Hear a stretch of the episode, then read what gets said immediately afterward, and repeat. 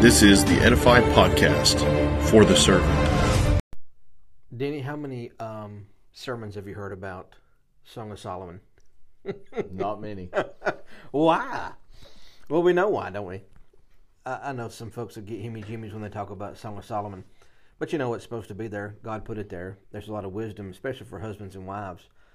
But you know what's interesting about the whole thing of Song of Solomon is that's a picture of Christ in the church.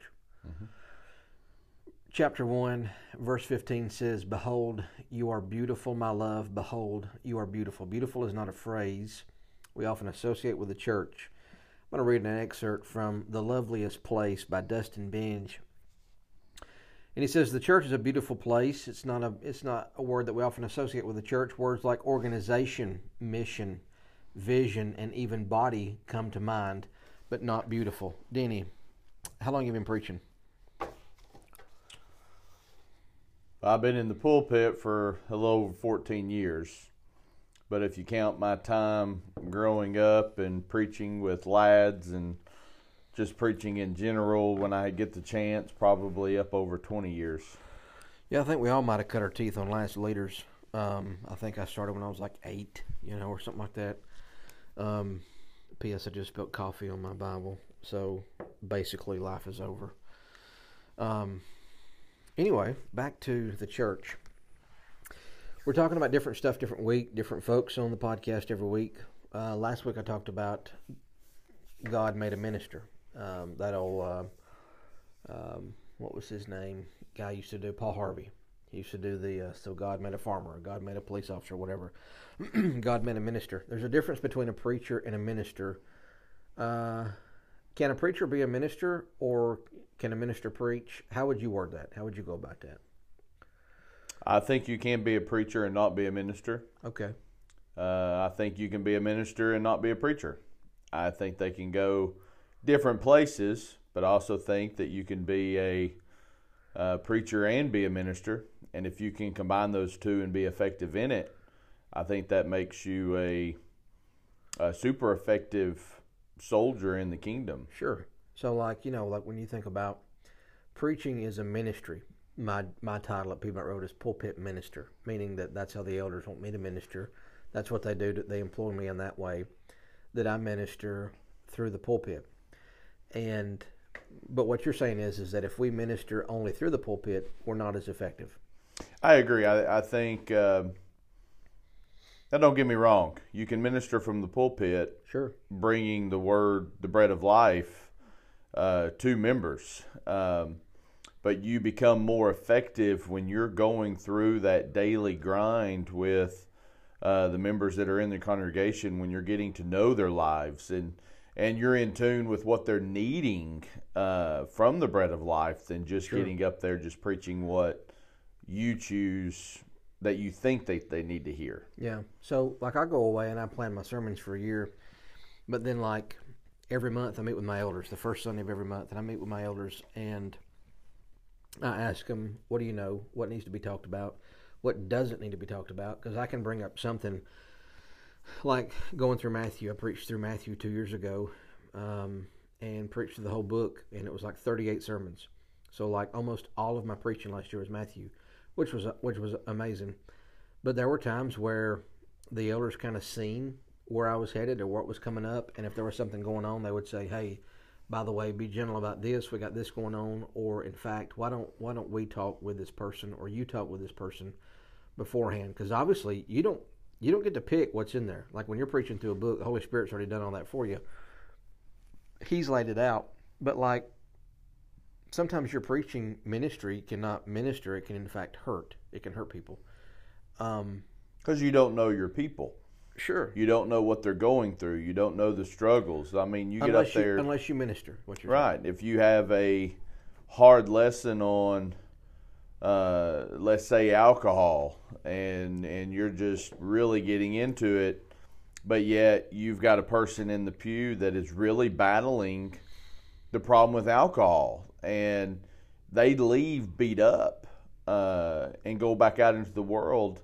Uh, we don't necessarily want that. We want them to be able to overcome. So Sure. yes, there are times that you've got to, you should be able to be gentle in your approach, not compromise the Word of God, but understand who your audience is and what they're going through. Sure. Well, you know, you see some preachers they separate grace and truth, or they separate truth and love. They they think that those things are opposite.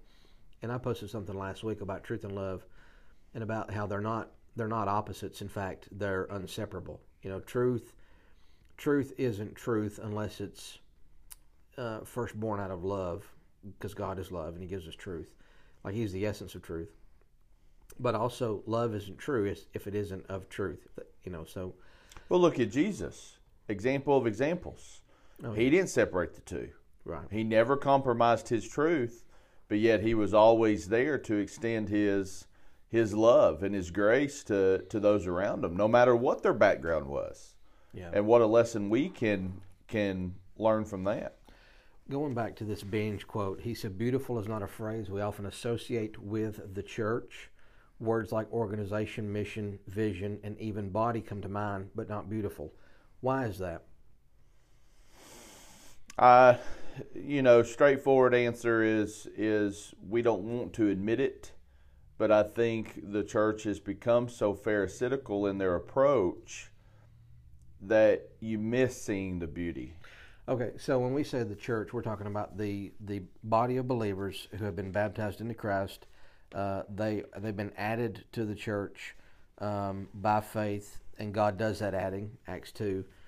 Um, these are a group of people, and so when we say when you say the church has become so pharisaical, like you mean like members or elders or both or preachers or everybody or I think it's everybody. I, I think it's the the concept and, and what I mean here of of making sure that we're doing everything that we can do in in tow with what God wants. And nothing wrong with that. Sure. But sometimes I think we tack on some of our traditions, we tack on some of our customs to sure. ensure that we do not compromise any of that. And therefore, because of that, it becomes more routine, it becomes more mundane, it becomes just a, well, we've got to do this Wednesday and Sunday, here we go, instead of having a little bit of emotion in it. Yeah. We don't, you, you go across, how many places do you see have true, genuine tears during the Lord's Supper when you're thinking about what Christ has has really done for you, yeah. other than just sitting in the pew taking the Lord's Supper as we always do every every week as we're commanded to. Sure, you know I think about um, one of the reasons that we don't consider it to be beautiful is because of the problems that we see. Mm-hmm. You know, if you minister, if you don't just preach, if you minister, um, number one, you have problems. I have problems. We all have all our own problems in our own families. But then there's people in the church, and you know them, and they they have problems. And it's almost like the last thing that we see it as is something that's beautiful because of, I would say, the brokenness of homes. You know, um, and, and, he says these these words: organization, uh, mission, vision. That that can be so. That itself can be so checklist. We can be so, you know, not just as much as we talk about the the the the church being so um, and of course this is a general statement. You know some people don't don't deal with this at all but you know how we can be so bent on making sure that we're stuck to the doctrine um, that doesn't mean leave the doctrine but that we we make the doctrine what we worship rather than the god who gave us the doctrine. And you see other churches that focus so much on efficiency and quantity and numbers, and that's that's what equates success, or big budgets, or big trips, or whatever. You see some organizations, and that's that's what you call them. I mean, there's some churches that are that are para organizations. They that's really what they are. They're something that aids the work of, of the Lord, and um, you know, nobody's exempt from this kind of stuff. People just kind of put focus where they want to. That's where you need to have a healthy balance. Sure. He says, We like helpful organizational charts that describe the purpose and function of the church. That's true. Mm-hmm. We do. We do like that. He says, we want, we want to place her members in properly assigned roles and duties. We also want to do that. We underscore the qualifications and responsibilities of church leaders. Mm, maybe. Yes. Okay. We emphasize the church's theology and mission among the nations. We even pinpoint and seem to critique her problems and failures endlessly. While all of these diminutive details may be necessary for fulfilling her divine task on earth, there's a cumulative danger of consigning the church to mere administrative categories that are indistinguishable from our neighborhood civic club. What that looks like is the bulletin isn't exactly the way that we want it this week, and so we're upset all during worship because the bulletin has a misspelled word. You ever run into something like that before? Oh yeah, or the song leader picks a song that congregation doesn't know, and therefore he's up there seemingly singing a solo, and Yeah. you can't get past that the rest of the service. Oh yeah. Um, there, there's so many different examples that you can use, but I think again we become so structured and so in tune with everything that we do that we forget just to be the church. I, I've heard it put put a long time ago. We've taken taken Christ out of the building instead of having him be there and us represent Yeah. and be the ambassadors that we need to be for him. So it's easy for us to look at the church and find the find all the mold spots on the side of the white siding. Um, when you let's shift the gears and talk about the church and her being beautiful and why she is. Revelation 19 verse 7 Let us rejoice and be glad and give the glory to him for the marriage of the lamb has come and his bride has made herself ready. Um, it was given to her, verse 8, to clothe herself in fine linen, bright and clean, for the fine linen is the righteous acts of the saints. Then he said to me, Write, blessed are those who are invited to the marriage supper of the Lamb. And he said to me, These are true words. And then John's response is, Then I fell at his feet to worship him. But he said to me, uh, Do not do that. I'm a fellow servant of yours and your brethren. Um, who hold the testimony of Jesus worship God, for the testimony of Jesus is the spirit of prophecy. So, an angel revealing this to John. John's natural response when he saw this beauty of this church, of this of the marriage feast, of the bride and the bridegroom, his immediate response was worship. Okay, when we think of the church, do we automatically think of worship? Or if we were to take a poll, how many folks would say, when I think of church, I think of sinners? Okay, that's not a bad thing. Mm-mm.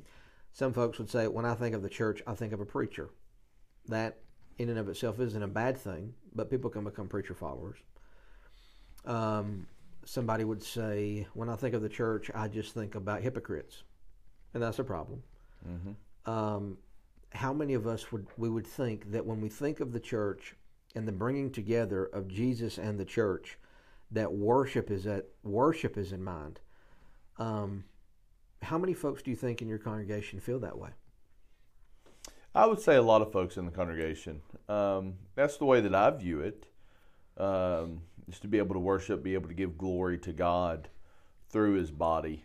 Um, but I but I think other things of thinking about the preacher, thinking about um, these other aspects come into play and take away from Sure. the true vision that we should see Sure. in our beauty. So it's a true thing that there are some people that come in that day and they didn't come to worship.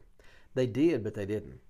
Right, and I think that's I think that's what you really got to pinpoint is how do we how are we really viewing the church in worship? Are we just viewing as it a checklist that hey, it's it's Sunday, we've got to come in, we've got to do this, or are we coming in with the view, the true view of this beautiful thing that we have been invited to partake of every first day of the week to come together to to take the purpose of the supper to remember Christ and what he did for us. And and we've got an opportunity to partake of that. Do, do we come in excited and and honored and and and uplifted that we can share in this? Well, if you're like me, sometimes as the preacher, I'm thinking about my sermon. mhm I do the same thing When I think about coming into the worship, it used to be where I was at in little old rural Georgia country church with no elders. Um, you can't get to the pulpit without five or six people stopping you. Um, Dale Jenkins says that he was one time standing in the back of the auditorium fixing to go up and preach, and somebody comes up behind him and says, Hey, the toilet's overflowing. You know, like he's got a set of pipe wrenches or something, you know, that he can fix it right before he goes up and preach. And um, that can be a, a very much of a mindset. And I think about me, you know, I'm sitting there beside Stone, and Stone, uh, there's times where Stone has to go to the bathroom right before I'm supposed to get up and speak. It's like, okay, well, guess what? You're going to have to hold it, or you can go by yourself. You know, or walking up and, and being criticized over something from earlier and then trying to get up and oh yeah and get your mind back focused Oh, yeah. ready to go with what you've prepared yeah. When you see the sweet sister, old sister in the parking lot flicker a cigarette out, and it burns one of your kids, and there's a fight and altercation, and you know, and dude, sometimes it's just hard to get your mind right to worship, even as a preacher, you know, even as an elder. I mean, I, I know sometimes, my, like two weeks ago, my elders were in a meeting before worship, and they were in a meeting after worship, and it was like, bless their hearts, you know, because because they're th- they have to be thinking about worship. And what's interesting, he says this marriage feast, um, we partake of that, like you said, every week. You know, we're there for the Lord's Supper. That's the reason that we're there. That's the command to be there on the first day of every single week. But sometimes it's hard to be there. I mean, it's like being at home. You know, it's like being at home. Some days you're home, but you're not home because of work, because of life, because of church work, because of your own personal health or somebody else in your family or whatever you got going on. You know, um, or this don't happen at Georgia, but let's just say if Georgia were to lose, you know. Um, no you had to bring in the bulldogs so ten, Denny is from Tennessee. He's up here in Ooltewah, Tennessee, and uh, you went to Bradley. i Where'd you went to bradley in cleveland and then utc Okay, that's where i graduated from okay. So Danny and I both are good buddies and have been for a while, and we have good fun. I pull for the Vols when they're not playing Georgia, uh, and neither one of us pull for the Tide. I like Saban, but I don't like the Tide just because of the fans. But anyway, um, but you know, there's times where we're thinking about a thousand things, even while we're taking the Lord's Supper. If I'm not careful, I'm going to be pulling up my notes. Why? Why am I that way? Uh, And and I guess I would say it's probably because I'm thinking about my sermon, uh, because there is a weight to it. I mean, you're fixing to get up there and preach. There's massive weight to that. It's not frivolous, and so you're making sure that what you're doing is God honoring, but at the same time. I mean, it's like in Matthew when Jesus said, "You're you're you've got finances to take care of your mother and father, and you don't because you say, oh, this is dedicated to the Lord." That's like saying that we don't take care of ourselves in worship because we got to preach, or we're not making sure our mind is right in worship. In talking about the church, and that's kind of this this thing this week. Denny preaches at the Ooltewah Church, and you've been here 14 years 14 years. So I've been here a couple of times on Sunday morning. And the thing is about Denny is Denny's the kind of guy that he's going to touch everybody's shoulder, hand, babies, name their boats, whatever, um, as they come in. Not every preacher's that way. Some preachers are very much wait until the show starts and then they come out of their office. Why do you do what you do? Why do you? Why are you amongst the people? Why do? Why, why does it? Why does it matter to you to be that kind of person? I mean, for me, it is it, it's a love for souls, um, and it's a it's it comes naturally uh, from me. I, I want to um, get in there and see everybody, and uh, from a minister side of things, I'm looking. I'm looking for those that that may be hurting. Um, see it in their eyes. Uh, they're here, but you can tell something's off. To to where I know, hey, you know, if I come in, Jake, I you know, I can tell you're you've had a rough day. That lets me know, hey, I need to spend a little bit of time next week trying to not necessarily prying, but just let you know I'm there Sure. and and take you for coffee, do something, um, just to let you know that you're not alone. yeah. Um, other times it's just to hear the the good, to hear what's going on, good things in your life.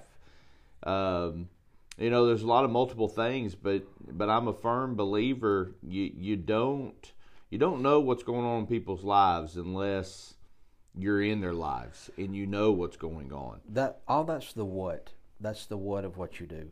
Tell me why. Are you? Do you think? I mean, I, I know what I do, and, and if somebody were to ask me why, I probably wouldn't have a pinpoint answer. Jake, why do you do what you do? Why do you care what's going on in the lives of the church? Why do you care to shake their hands? And you, and you said it comes naturally, and I get it. But what what was your because what this this passion for the church, you know, for the glory of God, for the edification of the church and the saints, what causes us to have that passion for the lost, for souls that we preach to, and sometimes we feel like we preach at, you know, what what stirs that love or what stirs that passion? Where does that come from? Why? Is it something that I'm lacking in or something that I want people to do for me, you know, or is it I didn't have enough of this growing up or is it the love of Jesus compels me to live this kind of way? For me, it would be the love of Jesus uh, that pushes me to want to be involved. Um, there is nothing more delightful. There's nothing more that brings happiness to my life than to be able to watch souls grow closer to Christ. Mm.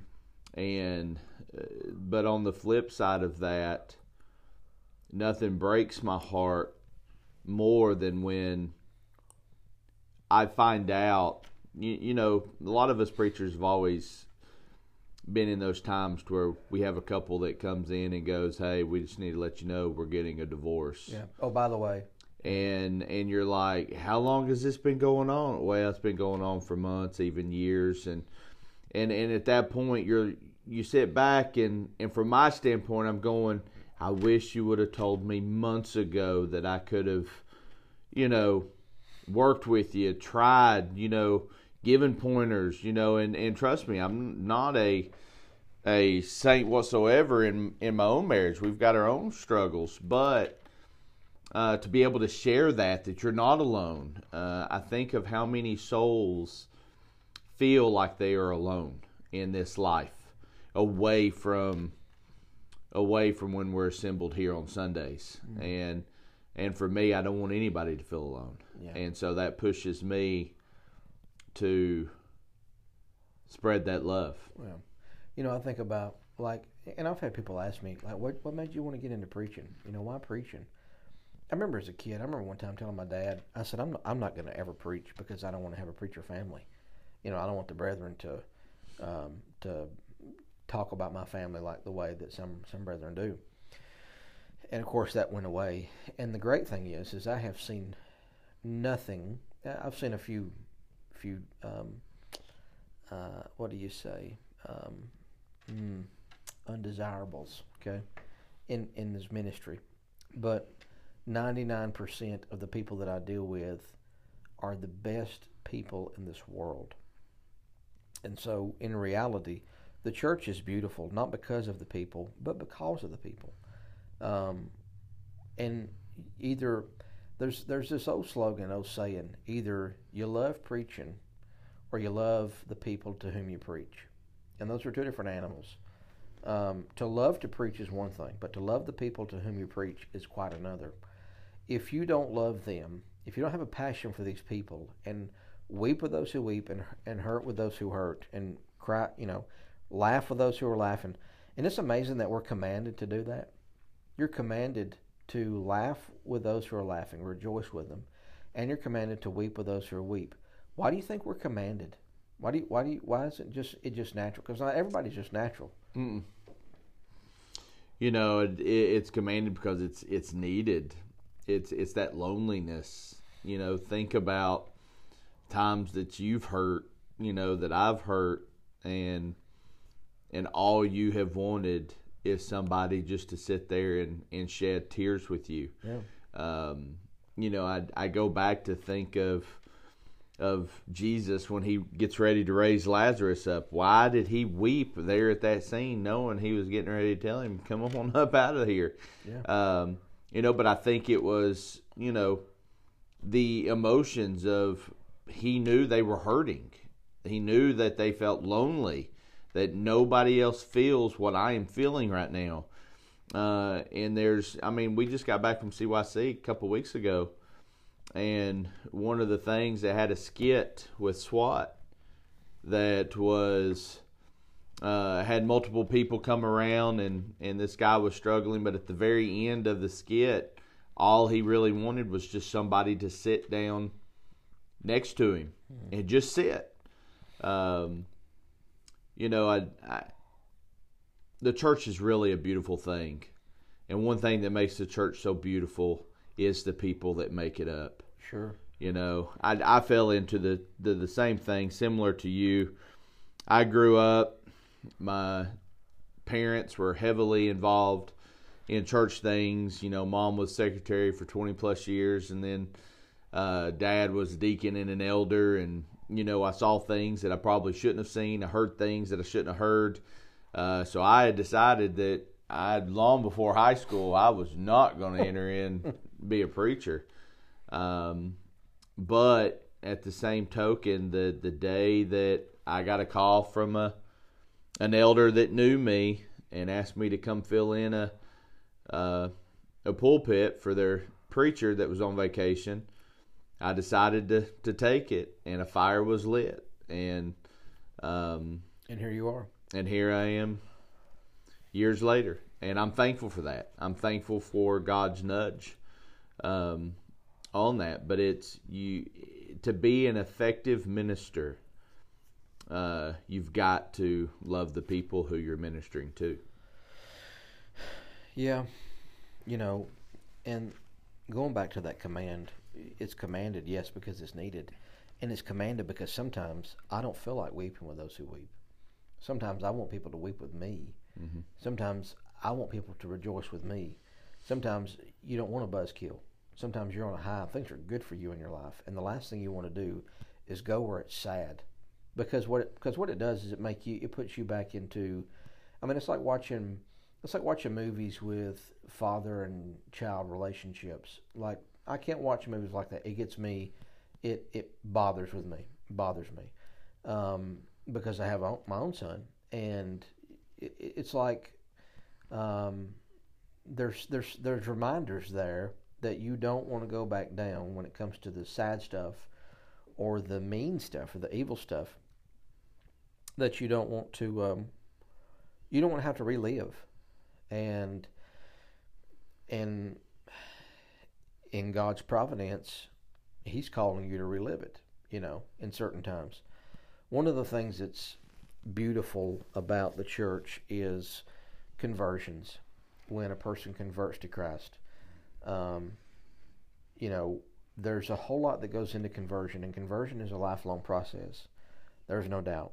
But I tell you, one of the best moments is when a person in front of you, you're studying with, or talking with, or you're preaching, and they have that aha moment. Um, when they have that, the light comes on moment. And what they realize, it's the most horrifying time of their life, but it's also the most true time of their life.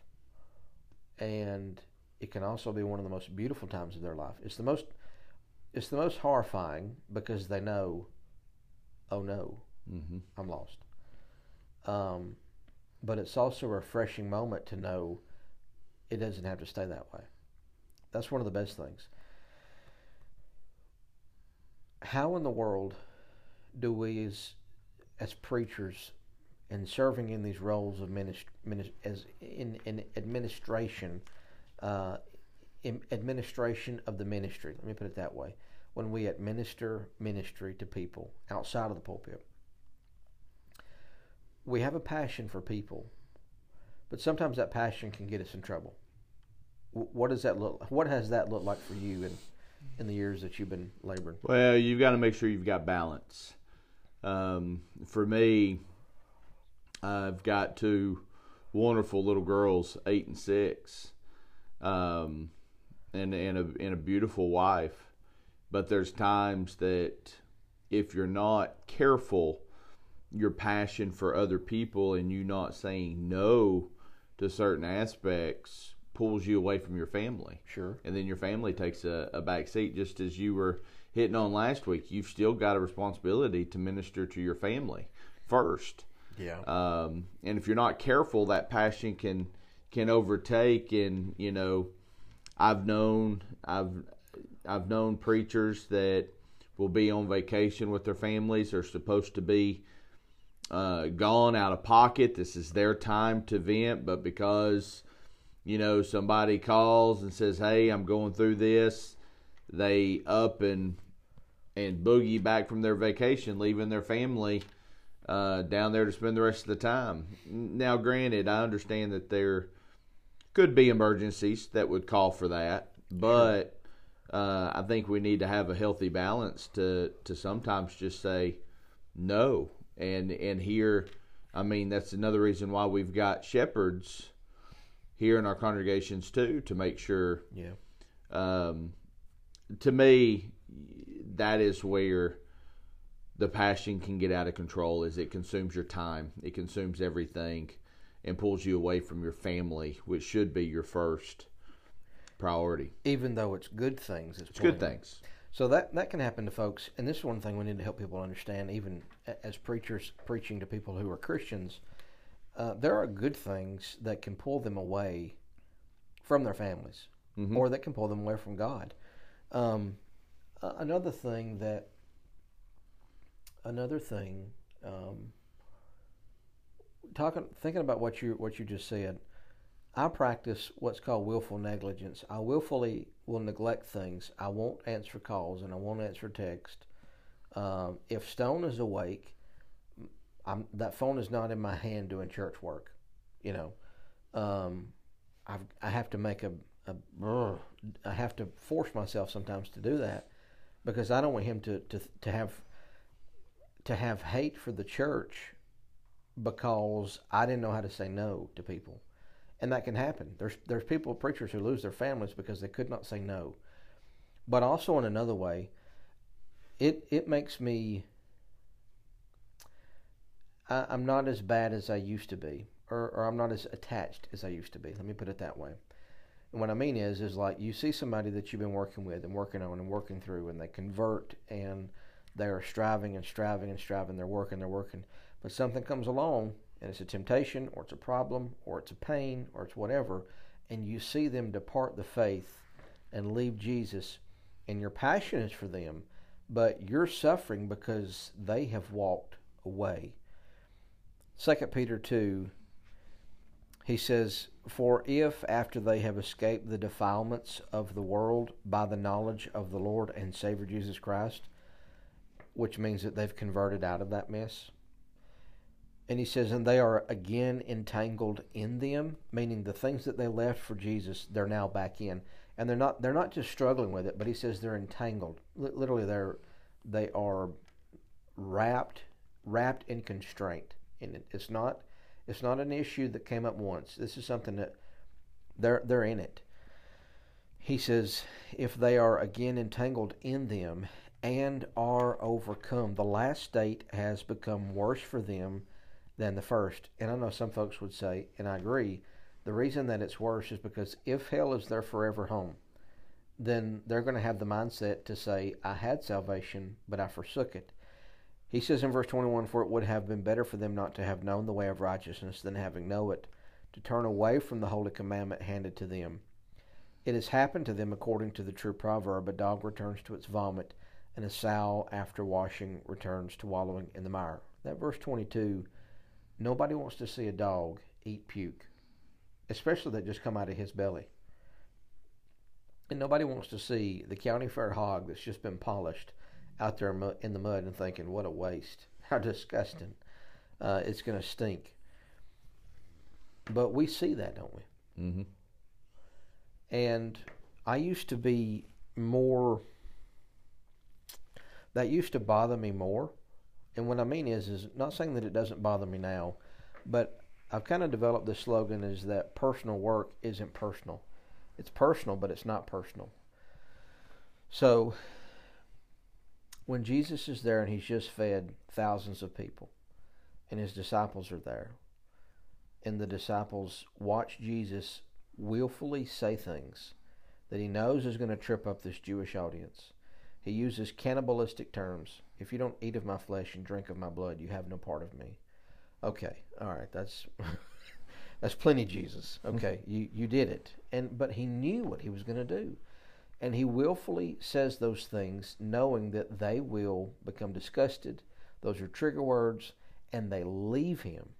They walk away from him, and there are the twelve, and Jesus turns right around and looks at the twelve who have been following him, and he says, "Are you going to go away?"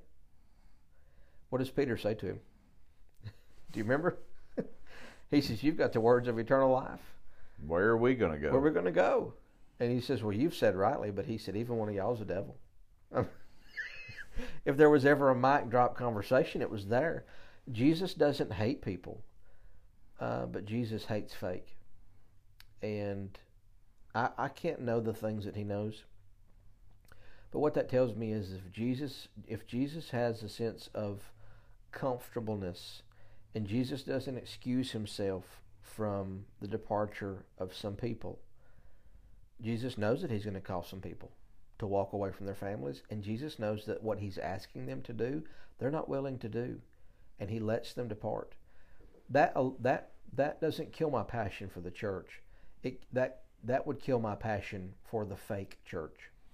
And I and I think it it also will make you more effective as a minister because now uh, it, the longer that I'm in this, and and I think you would agree too, longer I'm in this, the more you can kind of pick up on those that are fake and that you're working with, that you're trying to pull out of a situation. You can just tell their heart is not in it versus someone else who is really trying um, to overcome, but maybe still have their hiccups, still have their trip ups.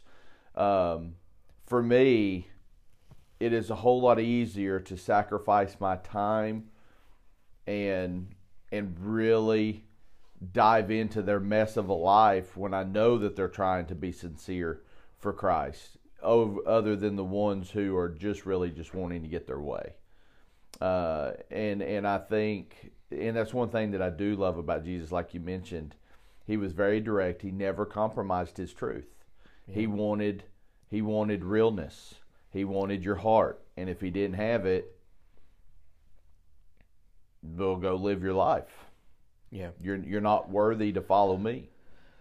I told a, I told a couple the other day counseling in a wedding, a marriage.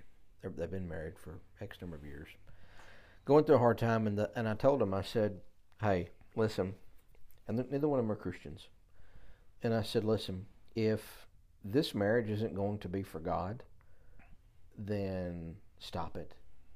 You're wasting your time. Uh, you're you're putting on a good moral face, but but they've got so much stuff going on. Um, I hate it for them. I really do. Uh, but none of it is God honoring. And in fact, they can't honor God with their life because they're not in Christ, and so it's vanity. The Ecclesiastes is full of that. There's no reason to work or do anything if God's not involved. It's empty. It's it's a waste, and it's a waste of time. And so what I told him was, your problem with your marriage is your own personal unholiness. That's what I told him. And I said, it's not him, it's not her, it's you, and it's you. And that's the problem. And a book that I I, I asked them to read is "You and Me Forever," and it's by Francis and his I think it's Lisa Chan. Francis Chan wrote it. He and his wife. And the book's about marriage, but it's not about marriage. It's about your own personal relationship with Jesus, despite how your spouse is, and that's what will make you the great spouse. And so, this couple, I told them, I said, listen, both of you are suffering, and if you're just going to keep it as this vain and empty suffering, why don't y'all just divorce? You're not going to be saved because you stayed married you know, just divorce. And they looked at me like I was crazy. And I was like, but if it's not for God, it's a waste of time. It's not God honoring. And, uh, and, and I think they're still at that table scratching their heads like, what in the world is he talking about? You know, but people don't understand. And I asked them, I said, why do you want a good marriage? So that you can uh, have comfort in these ways and you can have peace in these ways and have pleasure in these ways and fulfillment in these ways. But even that's vanity. And I said, if this marriage isn't so, God can get the glory and you can save other people's marriages, you're wasting your time. And um, back to the beautiful church as we kind of wrap this up. she's beautiful because of the people, hmm but she's beautiful because Jesus has made those people the people. And sometimes she's not beautiful because of the people. But we have a passion for them. And I think the first place that stems from is that God had a passion for us. And we see Christ's passion. And it's it's called the passion. And I don't I don't think that that's something It's something you can't take lightly. No, and you think about it too. I don't think that there, I think it's a reason that it's called passion, because that's what passion will push you to do. This this work isn't easy always. It's very fulfilling. Um, it's there's there's gratification, no doubt, but this is a passion just as much as it was for Jesus and his passion. No, we're not hauling a cross up a hill and being and nailed to it, um, but we are we are bringing the body of Christ to shore, to a heavenly shore. And there's days where we don't want to row. There's days we don't want to talk to these people. There's days where we are sick with them. Um, and he could just as easily have that same emotion with me. Uh, but he doesn't. and so, um, But can you imagine how great a feeling we're going to have when we get to those shores and we see all these souls that we worked so hard to to bring along Yeah. on those shores with us. and this this image of him patting you on the shoulder and saying well done that um it's one of the great blessings of being in preaching and in ministry is bringing people from death to life and being a part of that. Uh, but sanctification is something that a person is set apart at their conversion but sanctification is ugly and because it's back and forth and it's it's a war. It's where they're being cleansed as he is cleansed. So it's an ongoing process and uh, if you're listening to this you're having struggles about the church and your passion for church if you're burnt out with the church um, hit, hit us up. Hit me up on um, the edify page uh, or me personally. Um, or if you want to learn how to be you know a people a person who loves people like denny howell reach out to Denny on Facebook, and um, he'll uh, he'll sell you he'll sell you his love, you know, in a jar, uh, a clear mason jar, and uh, it'll just be air, but you can just pretend that it's his juju, you know, or his his voodoo, and uh, anyway, um, you got anything else? No, sir. Thank you for having me on. Yeah, man. Um, I wanted it kind of be easy because we can we can lose um, we can lose the passion in why we do what we do because of what we do. hmm Very easy to get burnt out. Yeah, and um, probably some good reliefs. Take a break. Take a break. Tell your elders if you're burnt out. Tell your elders, hey, I need some help. I need some time alone. Uh, Jesus went away from time to time, went be by himself and talked with his daddy, and um, we all could do that. that would be Imagine what we would do if we'd actually just do some of the things that Jesus did. amazing. Amazing. Yeah. Well, we got deadlines, Dennis. We got that. Got that. Uh, some of some of us have a bulletin hmm to do every week. Thankfully, I don't. I was at Josh Posey's office last week in Bowden, and he was working on. it. He said, "You do the bulletin?" I said, "No." He said, "Lucky you." You know, of course, I write in it. You know, an article, but anyway. Uh, let's um, let's end in prayer, and um, um, pray for the passion of the church. Oh, Almighty Infinite Father, we thank you so much for your love, for your grace and your mercy, but above all, Father, just your foresight to bring your church to this world. And Father, we know that that was only done because of Jesus and his willingness and his love and his passion for us. But Father, I pray that each one of us will grow in our passion for souls and grow in our passion for you. Father, it really is. Church is a beautiful thing. And what a what an honor, what a privilege to be able to share a part in this great and wonderful body. Father, we love you. We thank you for men like Jake. We thank you for the other ministers and, and elders and deacons that serve in, in so many different capacities serving souls. But Father, I just pray that your, your body will do better at letting their passion grow for people. We love you. It's in your Son's holy name we pray. Amen. Amen.